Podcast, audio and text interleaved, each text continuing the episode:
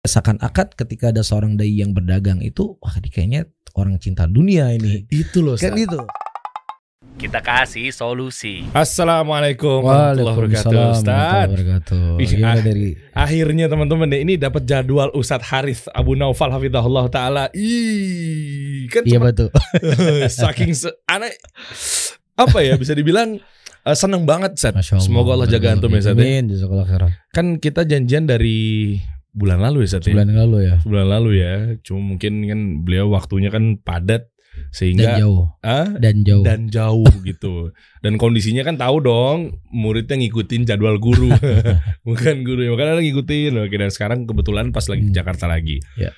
Eh, banyak soalnya permintaan dari teman-teman saat. Hmm, iya. Kira-kira undang siapa lagi nih kalau Ustaz Ustaz Haris Ustaz Haris. Oh, Masya Allah Tabarakallah. Nah makanya kita bahas dan kebetulan juga kan Hmm. Ustadz juga eh, bisa dibilang pengusaha juga, pebisnis pedagang juga gitu dan kan. kecil-kecilan Masya Allah. nah kayaknya kalau nggak digali insight-nya Hmm. asik nih nih kayaknya. Bisa ya Ustadz ya? ya ya mudah-mudahan Ah mudah-mudahan nih. Gimana Ustadz? Bekhair Ustadz ya? alhamdulillah Alhamdulillah. Bekhair. Hayakallah. Nah eh gimana sih sebenarnya Hmm. pengusaha-pengusaha muslim Mm-mm. ada yang baru memulai nih. Iya. Mindsetnya orang-orang hijrah. Eh kalau hijrah biasanya langsung kayak jualan herbal, madu. Waduh, cerah Iya. sirwal. Iya. Walaupun itu bagus, Tad. Iya. Teman-teman Anda banyak yang sukses di eh, bidang-bidang tersebut ya. Cuma Iya. kan mereka udah pemain lama. Hmm. Mereka udah paham product knowledge-nya. Hmm. Mereka udah ngerti. Tapi berapa banyak juga orang-orang yang hijrah tahu hukum ini yang tadinya Hmm. misalnya di bank atau Hmm. mungkin tempat-tempat yang lainnya cabut. Wah berarti gue jualan apa nih? Ada Hmm. uh, madu kali ya, siwak kali ya, herbal kali ya, gamis ya. Nah itu Ah. sebenarnya batasan-batasan untuk Hmm. orang-orang yang mungkin hijrah atau pengusaha-pengusaha atau mungkin sekarang ada istilah pengusaha kemarin sore. Mm-mm. Bidangnya apa? Pandemi datang dia jadi pengusaha tiba-tiba, Hmm. walaupun nggak salah. Ya. Gimana saat memulai memulainya tahu pola-pola untuk berusaha tanpa pelanggar syariat tuh gimana sih? Baik, eh, mungkin pertama sebelum kita berbicara eh, lebih jauh tentang dagang ya, kita ketahui di dalam ajaran Islam itu kan bukan hanya ibadah yang sifatnya badaniah, badan gitu, sholat, ya, atau yang sifatnya hati, menjaga keikhlasan, tidak ria, tetapi justru dalam ibadah dalam Islam itu banyak ibadah-ibadah yang sifatnya maliyah Hmm. mulai dari haji, Oke. mulai dari umroh, bangun masjid dan lain sebagainya. Ya menafkahi keluarga. Nah mau nggak mau seorang muslim itu apakah dia seorang kiai, dia Hmm. seorang ustadz ataukah apa pun namanya, Ya, ya dia membutuhkan sesuatu di dalam kehidupannya. oke. Jadi kalau menurut anda itu lebih kepada naluri seorang manusia. Fitrahnya. Ya fitrahnya Oke. bagaimana dia mencari rezeki Hmm. agar bisa eh, menafkahi yang itu menjadi kewajiban dia sebagai seorang ayah. Oke. Jadi mungkin eh, banyak orang-orang tua kita dulu yang mereka berdagang, mereka mencari rezeki yang waktu itu belum ada orang-orang yang memang ahli berbicara dalam bisnis, Hmm. tapi buktinya dagang itu tetap jalan. Ah, Seperti itu. Oke. Ya kan? Jadi oke. mungkin Setiap orang punya eh, cara sendiri-sendiri lah. Mm-mm. Karena memang itu sesuatu yang dibutuhkan maka akan keluar ide-ide sendiri biasanya seperti itu. Oke, Hmm. oke. Berarti artinya nggak salah kan ketika kita hijrah Hmm. eh, jualannya nggak harus gitu. madu gitu ya? ya nggak mesti sebenarnya kan. Nggak mesti. Kan itu. sesuatu yang dihalalkan oleh Allah itu cukup banyak. Cuman karena bisa jadi karena memang lingkungannya jual madu, lingkungannya itu jual sirwal, jual baju jubah atau yang semisalnya. Mm-mm. Jadi sepertinya tidak ada ide yang lain. Nah mungkin dengan hadirnya Derry dan teman-teman di Masya sini Allah, Masya Allah. memberikan pencerahan. Oh. Apa sih sebenarnya yang bisa kita dagang selain daripada ini semuanya? Oh, oh. Toh di sana sekian banyak mungkin ribuan jalan ya Mm-mm. untuk kita bisa berdagang dan berbisnis yang tujuannya tentunya untuk uh, menjalankan kewajiban kita sebagai seorang ayah atau sebagai seorang suami untuk menafkahi keluarganya seperti itu. Hmm, oke oke. Nah, ini menarik nih. Kalau kita jualan eh afwan, kalau kita berpartner misalnya Mm, jual sesuatu, Hmm. apakah memang ada batasan-batasan khusus gitu Sat? Maksudnya eh, Hmm. harus partner yang udah ngaji nih. Ya. Nah, kan kan itu juga jadi stigma tuh Iya ya. betul betul. Eh, lu partner sama siapa? Emang dia udah ngaji? Hmm. Selalu begitu atau nggak Hmm. minimal kalau meeting lu meeting sama siapa celana diperhatiin nih dari bawah. Hah? Cingkrang nggak nih, jenggot nggak nih? Iya iya. Nanti iya. temannya satunya lagi negor, lu partneran sama dia, emang dia udah ngaji. Nah, nah. Artinya stigma ngaji tuh maksudnya gini, ya, itu bagus masya Allah. Hmm.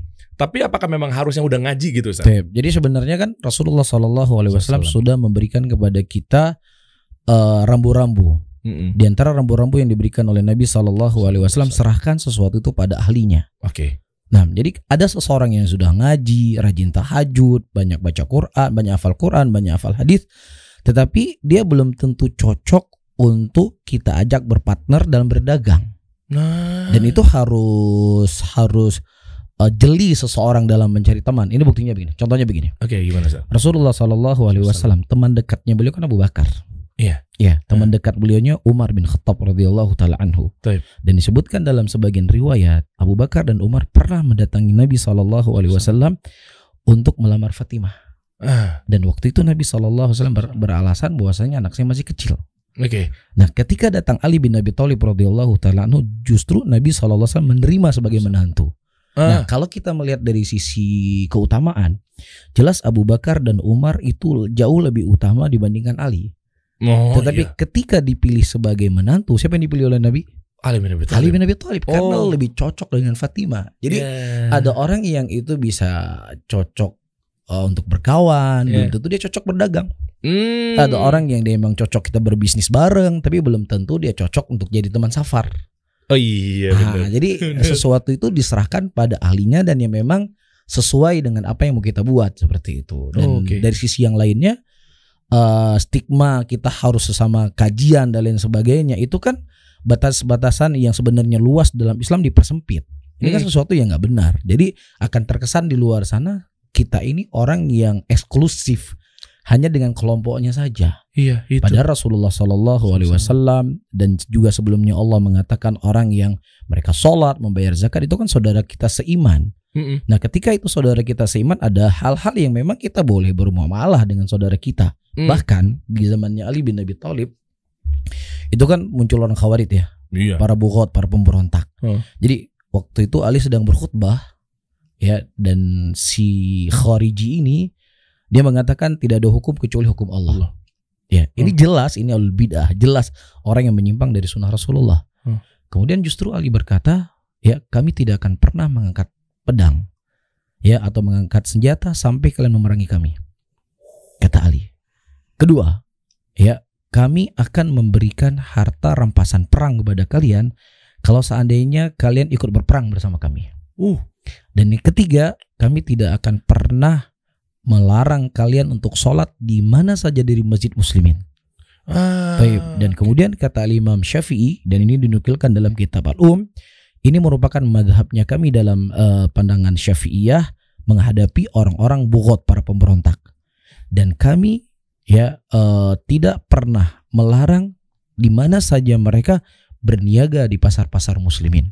Ini Hmm. jelas ya orang-orang yang memberontak kepada Ali, jelas orang-orang yang menyimpang, tetapi ada hak-hak yang diberikan kepada mereka. Jadi tidak bisa kita berlepas diri secara totalitas. Oh pokoknya sama teman-teman kajian yang lain nggak bisa. Oke. Nah bisa saja ada orang yang dia belum ngaji. Mm-mm. Mohon maaf ya, Iya. kadang dia lebih jujur dibandingkan orang yang sudah ngaji. Ya, Maka mau nggak mau kita serahkan sesuatu itu pada ahlinya. Ah, Seperti itu. Betul. Nah, Akhirnya munculnya ini oknum ya. ya. Oknumnya udah ngaji cuma modal ah gampang afwan akhi Nah, aja. Afwan akhi. Iya kan? Ya, itu sudah jadi Iya. rahasia umum tuh Hmm, sepertinya. mak- makanya anda, anda disclaimer dulu saat Ya. bilangnya pakai oknum. Oh, gitu. Ntar anda diserang lagi mikirnya gini gitu. Oknum gajian begitu kadang. Iya iya. Ah udah kalau misalnya ada masalah kelas-kelas sedikit Ya, tinggal afwan kalau akhi. fikum gitu. Iya. Cabut udah. Cabut udah selesai. Ah, gimana nih? Nah Iya, itu iya. ya iya iya begitu. Nah berarti eh boleh aja dong ya. Ya nggak ada masalah. Ada masalah. Selama dia jujur, Mm-mm. ya sekarang kita mau ngapain? Kita mau berdagang kan? Mm-mm. Kita bukan mau bu- buka pondok pesantren. Iya, iya, iya, Jadi kalau iya. buka pondok pesantren ya udah cari orang yang memang punya keahlian di dalam urusan ngurus pesantren. Iya, Kita iya. masalahnya mau berdagang. Eh, eh, Kan betul. seperti itu. betul. Maka Nabi kita Shallallahu Alaihi Wasallam beliau Salam. punya baju perang itu digadainya kepada siapa? Kepada orang Yahudi. Iya. Seperti itu. Oke, oke. Ini menarik nih teman-teman ya. Syukran jazakallah khair Ustaz. Nah. Em, era digital. Iya. Digital datang gitu kan sehingga semuanya seakan-akan pengusaha dituntut untuk berdigital. Iya. Nah, cuma kan sadis banget nih Stat. Mm, Dalam artian kalau kita nggak pinter-pinter kan wah kacau balau. Iya. Eh, nggak tahu nih ini Ustadz mau jawab apa enggak sih sebetulnya. Eh, fenomenal fitur-fitur atau platform. Iya. Ada Instagram punya Reels Iya.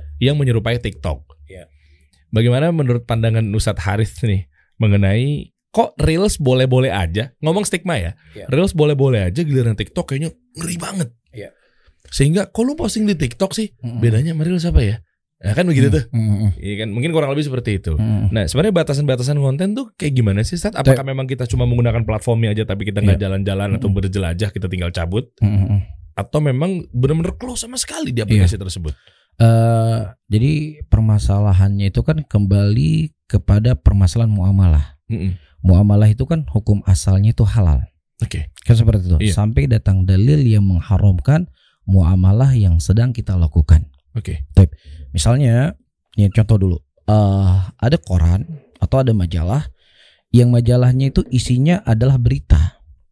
Ya, itu Hmm. yang dia jual Oke. dari majalah tersebut atau dari koran tersebut. Hmm. Kemudian ada gambar seorang wanita yang nggak pakai aurat, Iya. eh, nggak pakai jilbab atau menampakkan auratnya.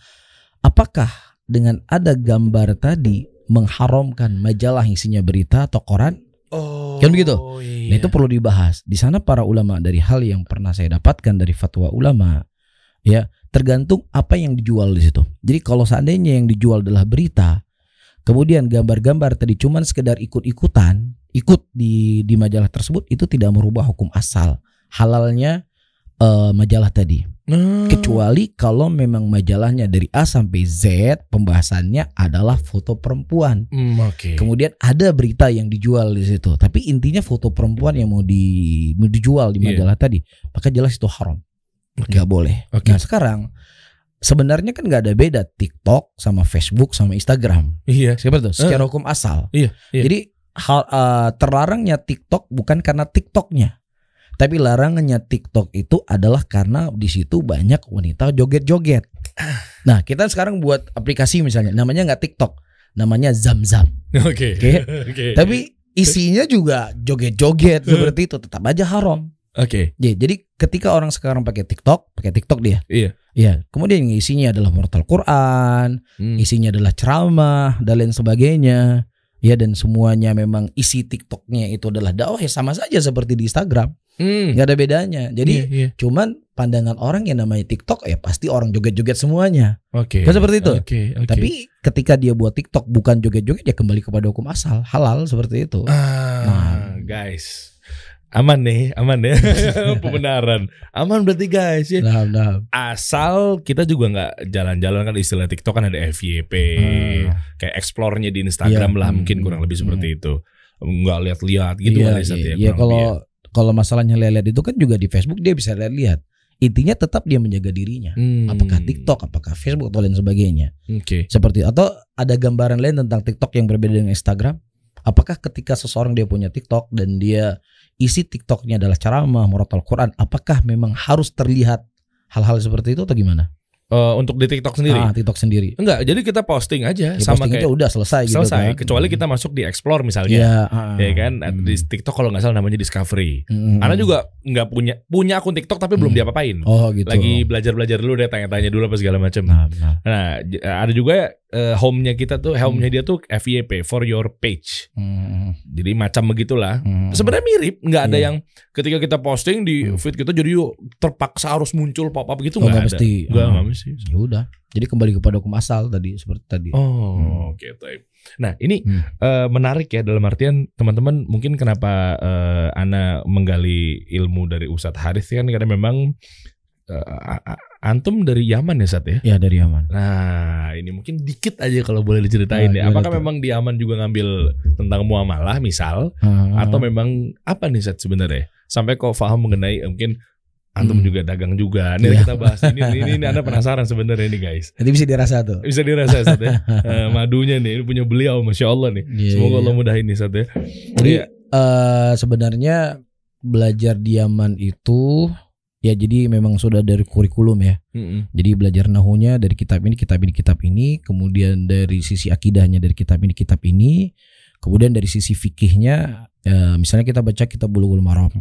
Nah dalam kitab Bulughul Maram itu kan pasti ada bab tentang jual beli. Hmm. Jadi secara umum, secara umum yang dia tamat dengan kitab tersebut, ya insya Allah dia sudah paham tentang eh, hukum jual beli secara umum. Tetapi secara mendetailnya, ya mau tidak mau dia harus mengambil spesialis di dalam bab tersebut. Oh, Jadi gitu. ibaratnya dokter umum dia tahu lah penyakit A, penyakit B, penyakit C, penyakit D. Hmm. Tapi ketika dia ingin mengetahui lebih jeli tentang jantung dan lain sebagainya, ya sudah mau tidak mau dia harus masuk spesialis jantung. Harus. Nah, jadi secara umum ya setidaknya kita paham lah. Paham, Cuman ya. secara detail-detailnya mungkin ya alhamdulillah guru-guru kita juga di Indonesia banyak ya yang Hmm. memang spesialis dalam masalah muamalah jual beli seperti itu. Oh.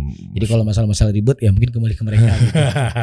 berarti sekarang kita mau galinya yang Nah, simpel-simpelnya aja. simpel-simpel. Nah, berarti kalau boleh tahu Ustaz waktu di Yaman itu di Hmm. kampus apa Ustaz? Eh, jadi di Yaman itu semuanya sistemnya adalah pesantren ya kalau kita di Indonesia. Hmm, kayak Jadi- di Al Azhar Kairo. Kairo. Kalau Kairo kan lebih ke ke lebih ke universitas.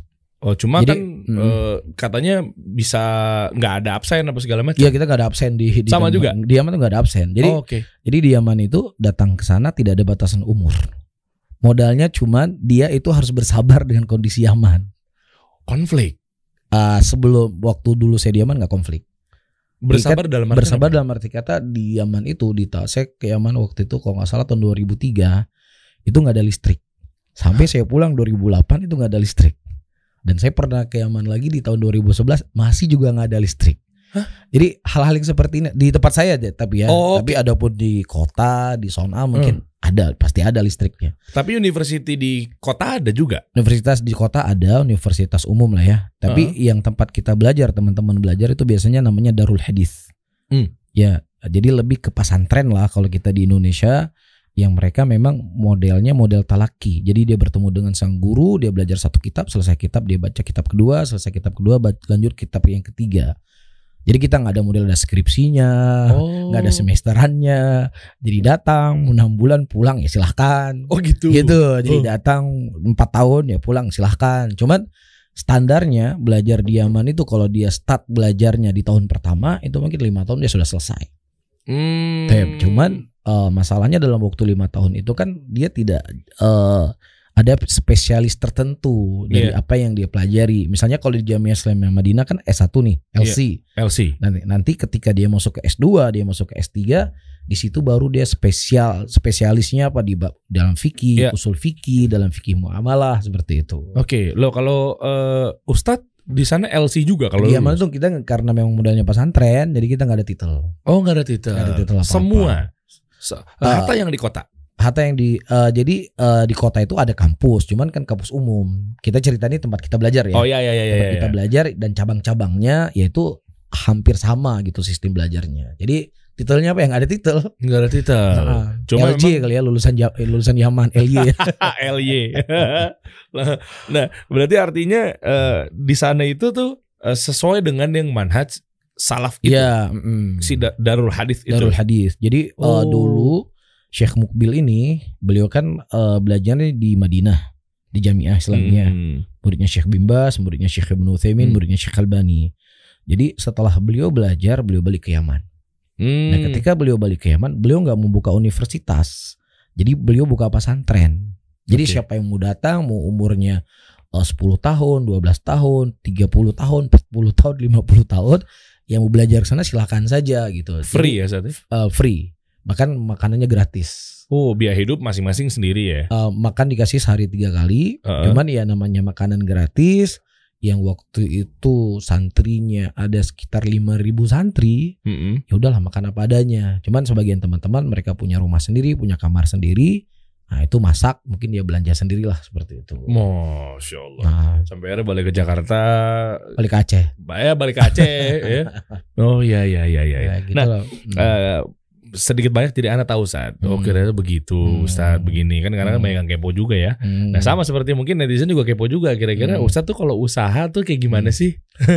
Ya, Seorang Ustaz tuh seorang dai tuh kalau hmm. kalau punya bisnis tuh eh, gimana sih polanya gitu loh. Eh, jadi eh saya ingin eh, menyampaikan sesuatu yang terkadang sebagian teman-teman ya pandangan mereka itu yang namanya ustadz atau yang namanya dai ya udah fokus aja sama dagang eh fokus aja sama ngajar Ngajar. fokus aja sama mem- memberikan ilmu dan lain sebagainya ya seakan-akan ketika ada seorang dai yang berdagang itu wah ini kayaknya orang cinta dunia ini Itu loh. kan itu Stigmanya dan makanya stigma ini gitu. jelas stigma yang keliru Oke. Ya, jadi dari 10 sahabat Rasulullah yang dijamin masuk surga, enam orangnya kan pedagang sukses.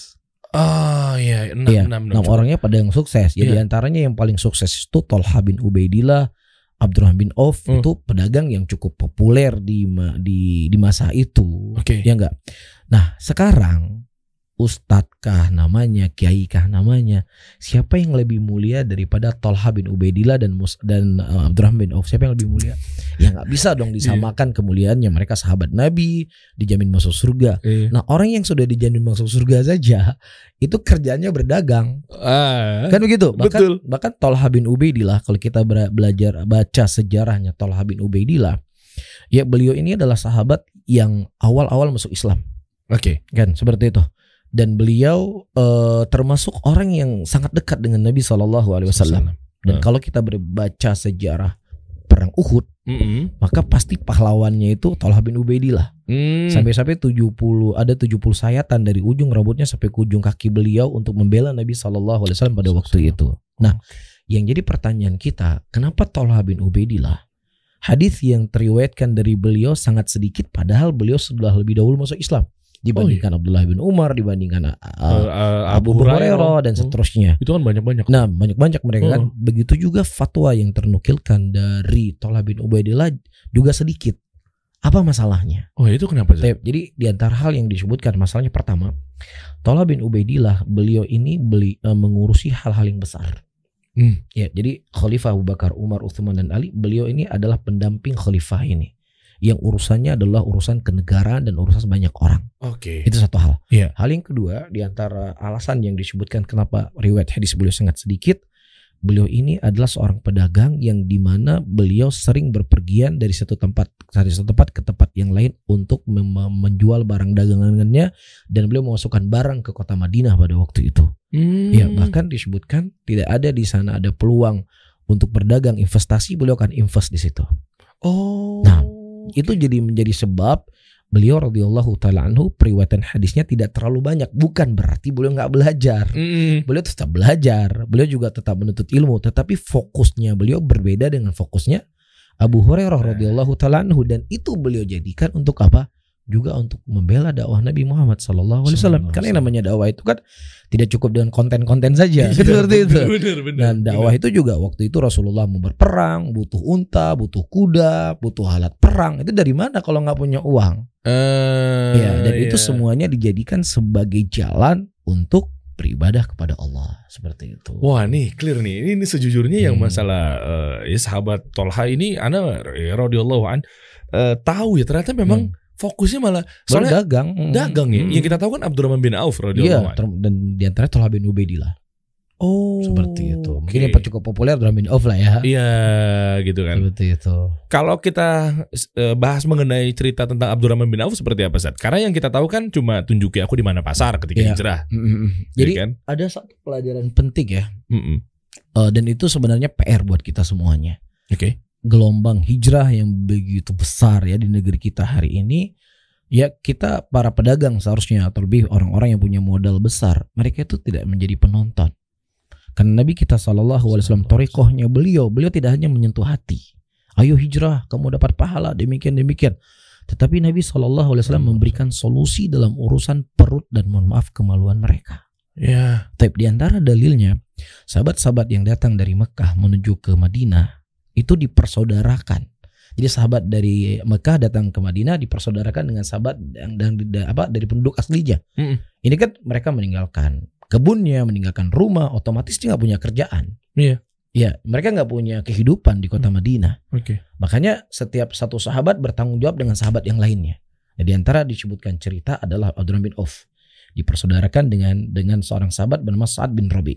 Hmm. Dia berkata, "Eh, wahai Sa'ad atau Abdurrahman bin Auf, saya adalah termasuk orang yang kaya di Madinah ini. Hmm. Dan saya memiliki beberapa petak tanah, silakan kau ambil petak eh, tanah saya ini. Dan saya memiliki dua orang istri. Nah, taib. Nah, dan silakan kau mencerai, aku akan menceraikan salah satu istriku yang kau pilih. Silakan kau pilih. Ya, selesai masa idah silakan kau kawin. Ya. Hmm. Kemudian kata Abdurrahman bin Auf, jazakallah khairan. Ya, terima kasih. Semoga Allah memberkahimu. Ini menunjukkan kepada kita apa? Mereka kan gak saling kenal. Iya. Tetapi karena persaudaraan di atas Islam itulah yang membuat mereka berkorban kepada saudaranya. Dan Ah, ini semuanya diatur oleh Nabi Shallallahu Alaihi Wasallam. Jadi kan sekarang kita, ayo dong hijrah hijrah hijrah. Tapi saya kerja di bank nih, bagaimana? Saya kerja di tempat riba. Udah tawakal sama Allah. Bukan itu metode Nabi. Nabi kasih solusi. Nabi kasih solusi. Ya solusinya ya beliau persaudarakan orang yang punya rezeki. Kan seperti itu. Iya, iya, iya. Nah, kemudian beliau berkata tunjukkan kepada saya di mana pasar. Ah. Nah, kenapa beliau sukses? Pertama, ya beliau bertawakal kepada Allah, kemudian beliau berusaha. Nah, pada waktu itu setelah beliau berdagang, beliau memiliki mendapatkan beberapa jumlah dinar atau dirham pada waktu itu yang pertama kali beliau lakukan adalah menikah. Oke. Ya, jadi waktu suatu hari Rasulullah melihat Abdullah bin Auf ini kelihatannya pakaiannya rapi. happy. Ya lagi senang. Kenapa? Eh. Beliau langsung mengatakan, "Ya Rasulullah, saya sudah menikah." Masya Allah. Jadi seakan-akan jomblo itulah sesuatu hal yang eh, seperti penjara ya ikatan ya. Jadi seakan-akan saya sudah lepas dari ikatan ya Rasulullah. saya sudah menikah. Eh, Jadi eh, di antara sebab keberkahan rezekinya Abdurrahman bin Auf pada waktu itu karena beliau menikah. Dan itu sudah janji Allah dalam Al-Quran kan. Orang Iya. menikah dimudahkan rezeki seperti itu. Kemudian setelah menikah beliau mendapatkan uang 4000 dinar pada waktu itu. Wah. 2000 dinarnya beliau belikan kepada Rasulullah dan 2000 dinarnya beliau pegang. Oke. Kemudian Nabi Shallallahu Alaihi Wasallam mengatakan barakallahu laka fima ataita wa barakallahu laka fima amsakta. Semoga Allah memberkahi apa yang ada di tanganmu wahai Abdurrahman bin Auf dan semoga juga Allah memberkahi apa yang kau berikan kepadaku. Ah. Dan setelahnya disebutkan Abdurrahman bin Auf tidak membalik batu kecuali beliau mendapatkan emas di situ. Jadi kinayah kiasan yang Allah begitu eh, mudah memberikan eh, harta kepada Abdurrahman bin Auf. Oke. Ya bahkan pada sebuah peperangan pada waktu itu Mm-mm. saking banyaknya harta yang diinfakkan oleh Abdurrahman bin Auf, Umar bin Khattab radhiyallahu taala anhu ya menduga bahwasanya Abdurrahman bin Auf sudah berbuat dosa.